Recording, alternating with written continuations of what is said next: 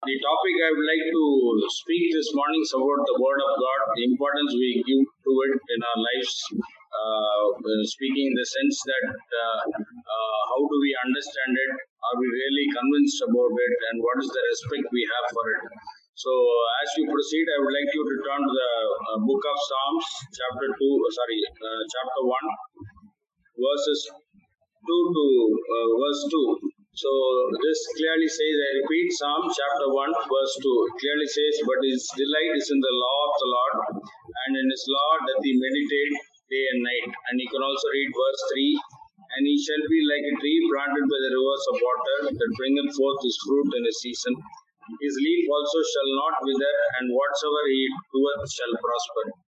So this is a well-known verse to most of most of us, and uh, what I'm trying to concentrate on is the very first uh, sentence of the first verse we read. It says, "His delight is in the law of the Lord." Life is something we know where we have always have our ups and downs, and uh, we have our hills and valleys. Uh, be it our personal lives, be it our family, be it our businesses. Businesses, I believe, uh, today we are in a stage where we are most of us are in the bottommost bit in a valley, looking to climb up the hill, trek up the hill, and uh, see where God can lead us. I know most of us are in a very, very tight situation, but still we can be confident it is the Lord who is with us and nobody else, and it is He who can deliver us. So, as we see, uh, the most inspiring person who can be with us at this point of time is the Lord Jesus Christ, and the way we can be inspired by Him is through His Word. And uh, I would like you to take uh, uh, look into a small portion in the book of Nehemiah, where uh, we see Nehemiah built the wall, protected the city in full after a lot of strainful efforts. And uh, as we know again, he now moves on to building the city spiritually. So, as Christian missionaries do, uh, we have seen that uh, the basic needs are met, be it food, be it shelter. So, as the wall has been built by Maya, they are guaranteed of protected food, protected shelter, staying safe in their own homes, and thereby going ahead uh, with the uh, regular work. And this is when the Lord needs to speak to you and make you understand as to why and as to what purpose we are here. So, please turn to the book of Nehemiah, chapter 8.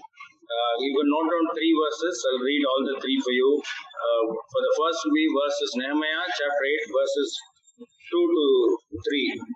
So here it says, Accordingly, the priest Ezra brought the law before the assembly, both men and women, and all who could hear with understanding. This was the first day of the seventh month. So this is the first verse. And he read from it facing the square before the water gate from early morning until midday in the presence of men and women and those who could understand that the ears of all the people were attentive to the book of law. So we see people are understanding what Nehemiah, sorry, what Ezra was reading, and uh, they were uh, attentive to it. That is the first uh, verse. The second verse, you can look at Nehemiah chapter, same chapter, chapter 8, verses 7 and 8. Verses 7 and 8, it says, also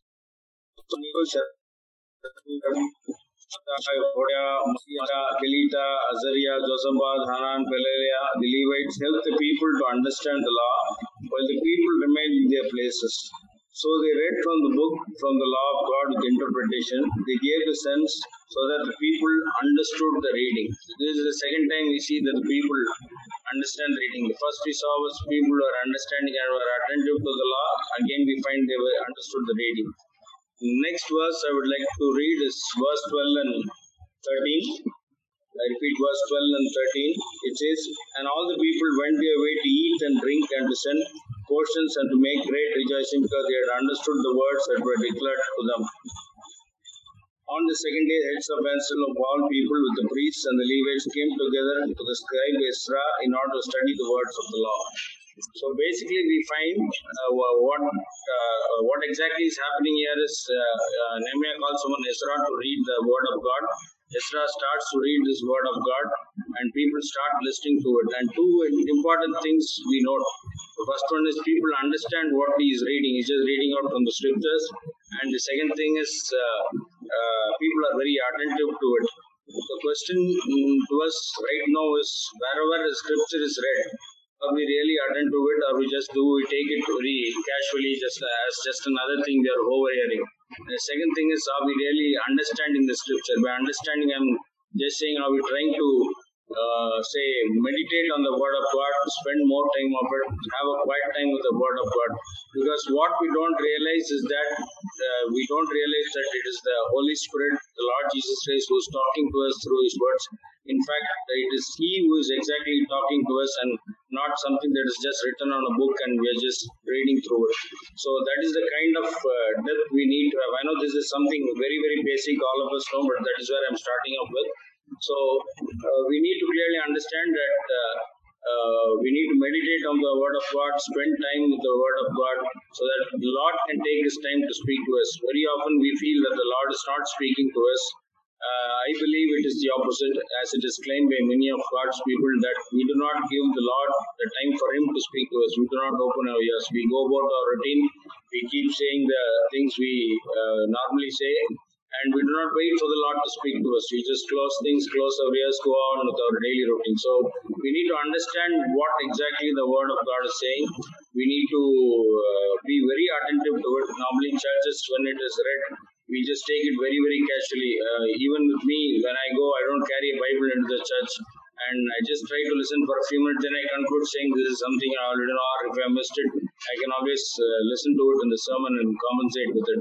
So that is a low priority we give to the Word of God, whereas we are supposed to give the topmost priority to it. That was the first point I wanted to convey. And uh, uh, we also need to know as to from whom we need the word of God, not just anybody who says he knows the word of God, because we always need to uh, cross check as to not the standing of this person, but what he's saying as to how valid it is with the uh, Bible. So you can turn to Ezra chapter 7, verses verse 10. Ezra chapter 7, verse 10. Clearly says, For Ezra had set his heart to study the law of the Lord and to do it and to teach the statutes and ordinances in Israel. Today we find so many preachers, so many people sharing the word of God, but we do not know whether they are people who have really chewed the word of God and have taken the juice out of it and then trying to say what the Lord is trying to convey through them, or just they are just people who nibble the tip of the grass and uh, try to convey all what they think or what they feel or what they believe will make their listeners happy. So we need to differentiate between that. Whoever speaks or whatever he says, uh, I believe the Holy Spirit will lead all of us to cross check that with uh, what is already said in the Bible and authenticate it, see whether it is really genuine, and then proceed further or continue listening to him. That is why Nehemiah purposely chooses Ezra at this point of time because there were a lot of false prophets and uh, false believers uh, living at that uh, point of time. Even one prophet goes to the extent of deceiving Nehemiah, telling him to come to the temple so that he can be kidnapped by his enemies. So we need to be very careful as to who we listen to, and even if we are convinced that the person we are listening to is genuine, we always need to cross our uh, cross what he has spoken with what is existing in the God of Word and see if it is right, and then uh, go ahead. So next, you can turn to the book of John, chapter 15, verses verse 3. John chapter 15, verse 3. It clearly says, "You have already been cleansed. You have already been cleansed by the word, and I have spoken to you." So the question next we need to ask is why do we need to read the word of God? Why do we need to understand the word of God? Why do we need to be so attentive to the word of God? And why do we need to ensure that we get it from a, a genuine source or an authentic person? Because the word of God can cleanse the whole person physically and spiritually. So that is how we that is how it starts. And once the word of God starts, once we start uh, realizing the depth of the word of God, understanding the word of God, uh, that is when we uh, ought to realize that our lives are being cleansed, lives are being cleansed by the blood of Jesus. That is equivalent to the word of God. So, uh, if you were to look at a business also from this perspective and you were to operate your business on the principles of the word of God, as most of us know, as most of us have learned, as most of us have experienced, we need to understand that uh, it is the one that is cleansing our business.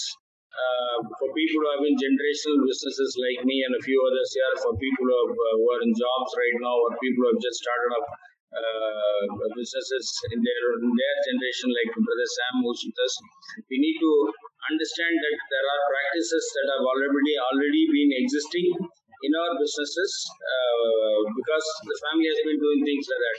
When it's coming to a, a, a place of work, there exists a set of values and practices, and there are, when it comes to the first generation business, we create a set of values and things to be followed.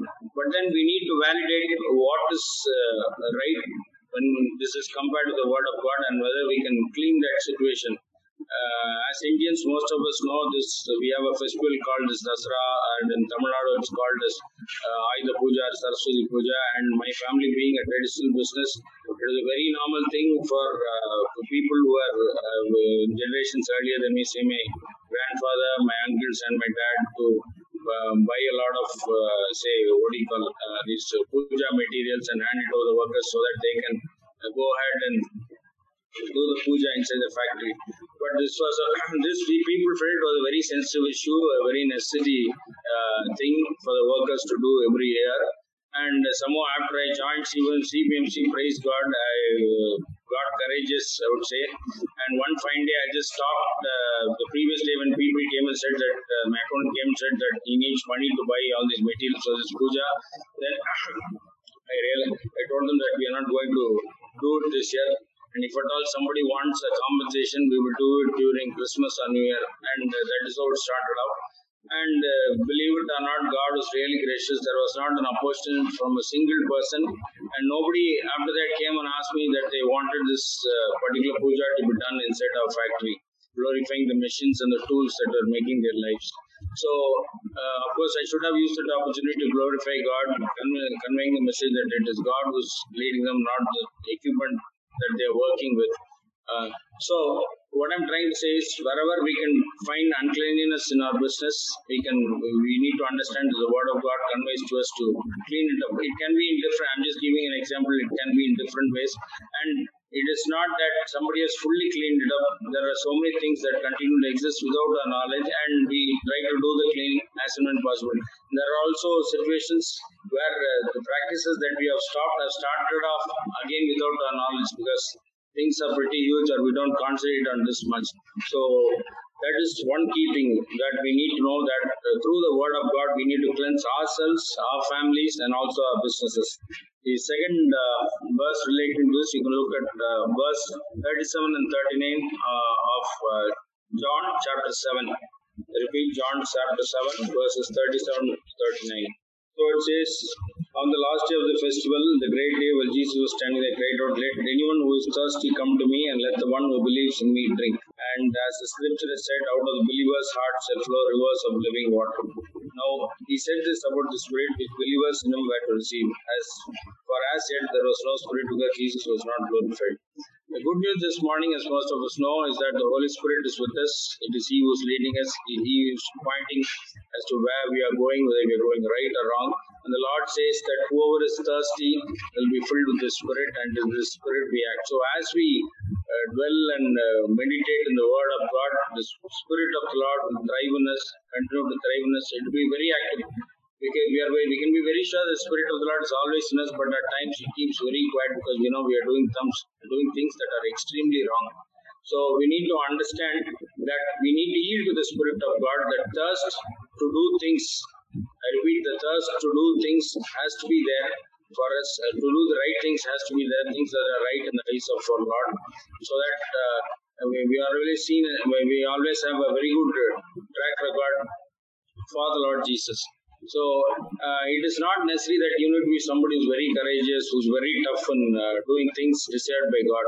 All it needs is basically a desire, a deep desire, very very deep desire, and God will provide a way so that uh, even if you are very weak, God will provide a way so that the, your your desire to live for live for Christ will come along.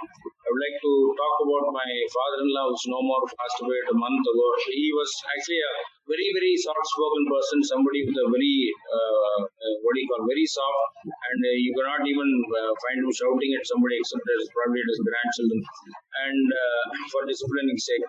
So he worked in a government veterinary department for a long long time, probably about 45 or 50 years. And uh, there were times when ministers asked him to sign a few documents, and uh, the ministers ensuring him that he would get loads of cash or a car to his home if he would sign this document for a particular purchase of something and things like that.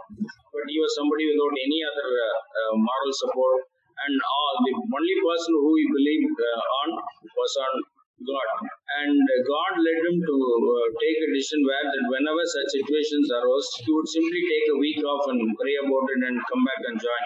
So he would very well know when exactly this particular contract had to be signed, and uh, he would uh, take himself out of the scene. And it really helped him after he retired because yeah, he retired uh, somewhere in uh, 2000, the year 2000, 2003 in the government change. There was an inquiry as to uh, who had signed this purchase. In fact, they had called him and all that. And uh, believe me, he was so happy in saying that it was not he who was signed. So all it desires is a deep, deep, uh, all it requires is a deep, deep desire to live for God. And uh, that is how we, the thirst for living for God can be can be made continuous in us.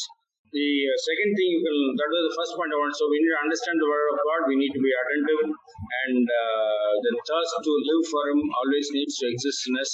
And uh, uh, for that, we need to look into the Word of God as often as we can, as deep we can, and spend a lot of time. Uh, now we can turn to the uh, book of First Timothy, chapter four, verse thirteen. Will I come? Give attendance to reading, to exhortation, to doctrine.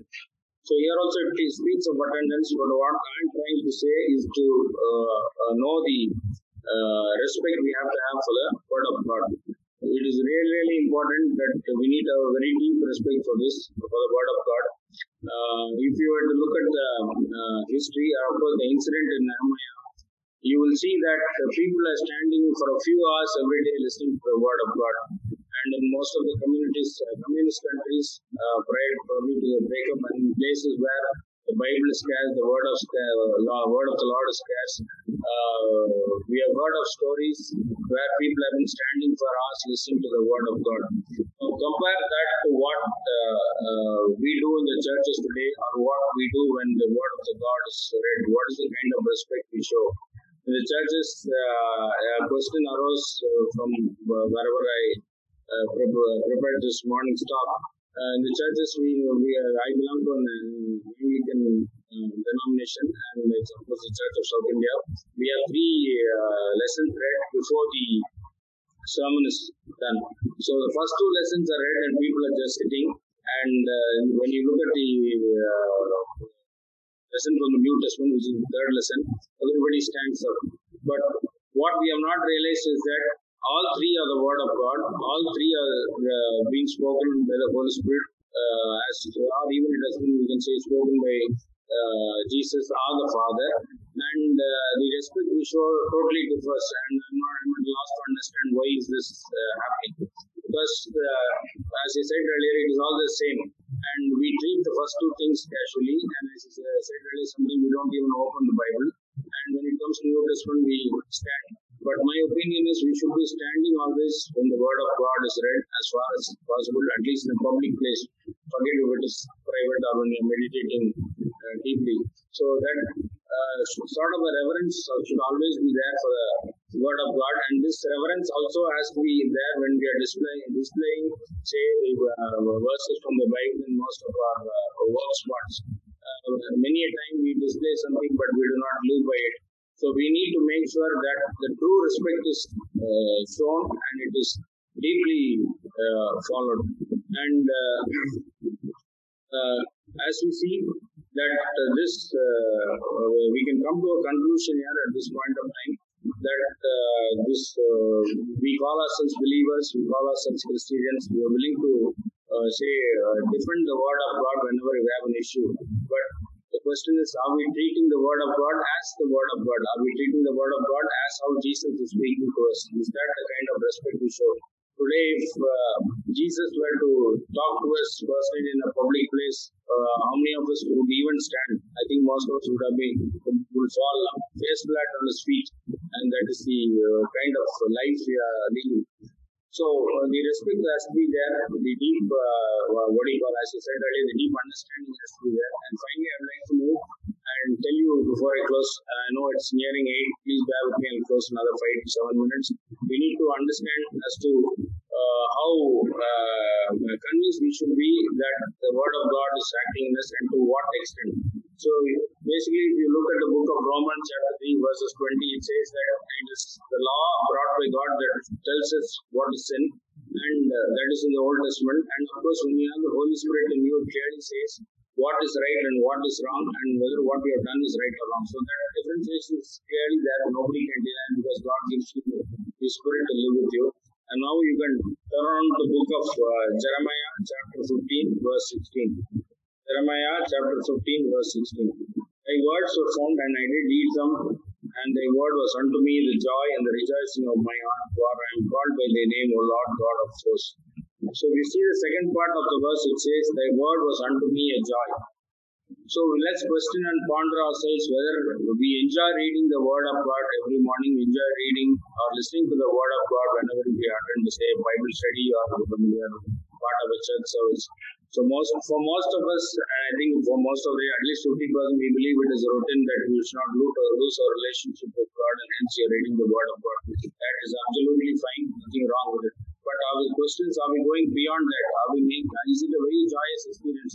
Uh, I read this management devotion along with my uh, daily Bible reading every morning. But sometimes when you uh, read through that management devotion and what some people have written, it really makes you joyful to understand what kind of a God you have, where you are standing, and it relates to what you have already done or what you're planning to do. It makes real, it makes uh, real sense. And I believe we always should have a biblical commentary or a explanatory Bible that will explain uh, what is written in the Bible so that we can have a, a deeper relationship with God and our we should be joyful that this is happening every uh, morning. Now, if I were to ask you guys what exactly is joy, some would say spending time with the family, some would say going around with the family, some would say sitting in the office, some would say breaking the forest, and things will vary. But then the true joy should be listening to the word of God and uh, abiding by it. That, is, that makes you really, really joyful. So similarly, if we were to look at if we were to look at this from a business perspective, we need to understand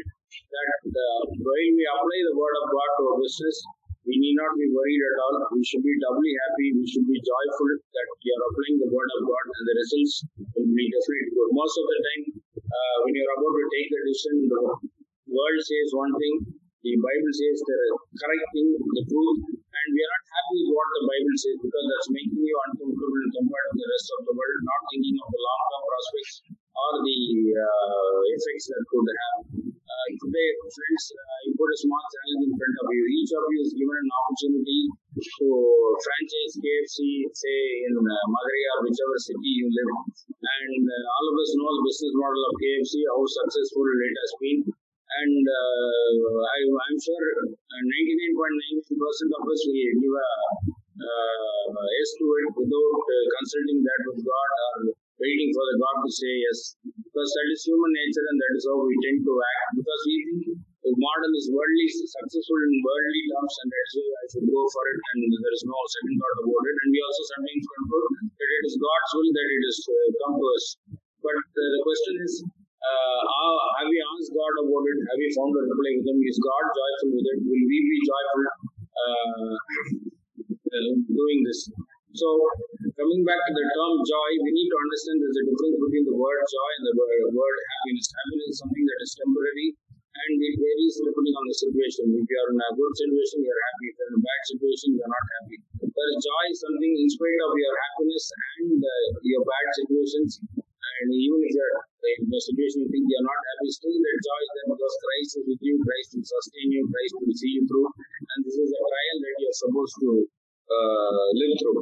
So uh, you need to be convinced that reading the Bible, meditating on the Word of God is definitely a joy, and it is a very joyful experience to apply the Word of God in a, in your life. It will be a very joyful experience to apply the Word of God in your life as well as in your business. And I would like just like to share three points before I conclude as to what should be this uh, level of joy. You can uh, look at the book of Matthew, chapter 13, verses 44. Matthew chapter 13, verses 44. The kingdom of heaven is like a treasure hidden in a field which someone found and hid, and then in his joy he goes and sells all the he has and buys the field. So uh, we all know that this is the parable of the hidden treasure, and uh, uh, There is a joy we derive when we become members of the kingdom of God. And that joy is the one that sustains us. And we need to continue rejoicing on this. If you define the term rejoicing, it really says a great amount of joy.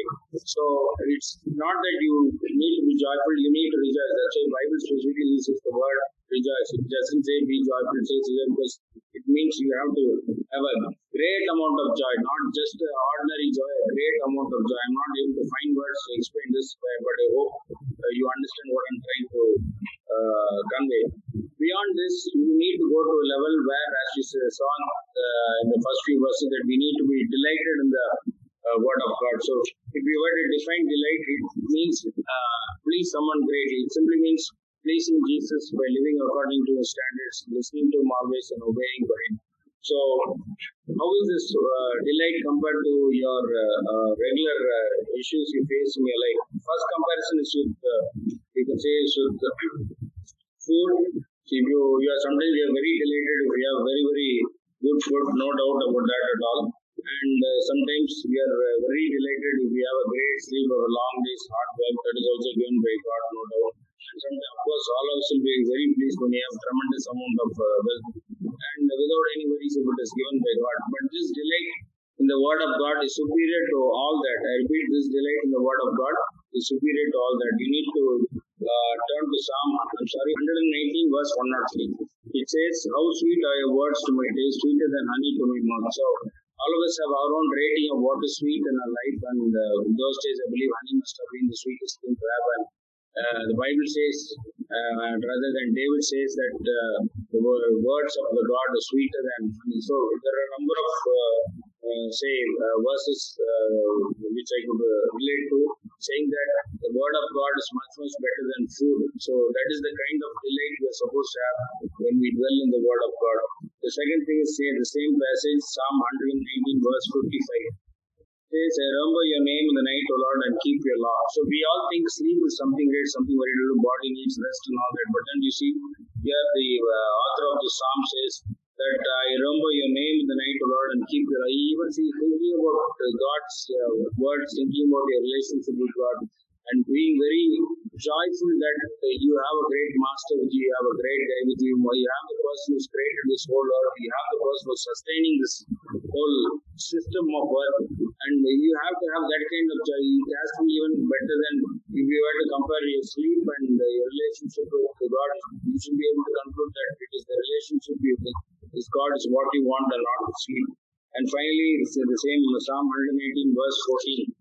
Says, I delight in the ways of his success as much in all riches.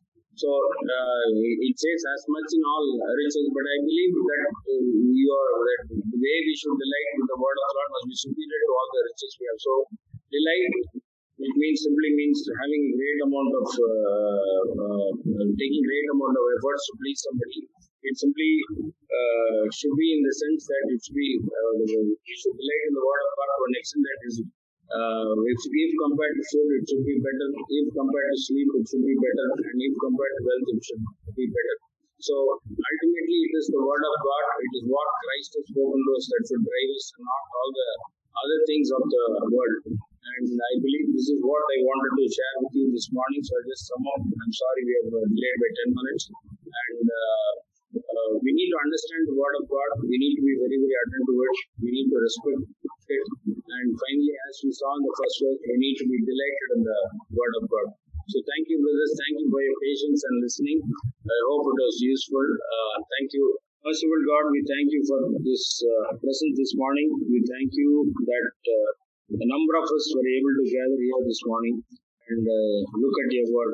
Lord, uh, we treat your word as something very, very ordinary. We just think it is something ordinary. We think it of something which you can have access to every now and then and uh, take it very, very lightly. But Lord, help us understand that it is your word that has been leading our lives, that has taken out of the worst of situations, that has saved us so many times, that has brought, it out, brought us out so many troubles, both in our personal lives, our family lives, and in our businesses. Lord, we pray that we give your word the due importance, we understand it, we dedicate time to meditate on it, we dedicate time to dwell deeply on it, and uh, Lord, we pray that we give it the due respect it to us uh, it deserves, And finally, Lord, uh, help us help us turn us around, help us so that we have a mental condition that uh, your, your word is ultimate thing. You are the ultimate thing in our lives and not anything else. Let it become but anything we have a lot, but then you we need to realize, uh, help us to realize that you are the ultimate person who can lead our lives and it is you who have spoken and it is your words that are in the Bible and we need to live by it. In Jesus' name we pray. Amen.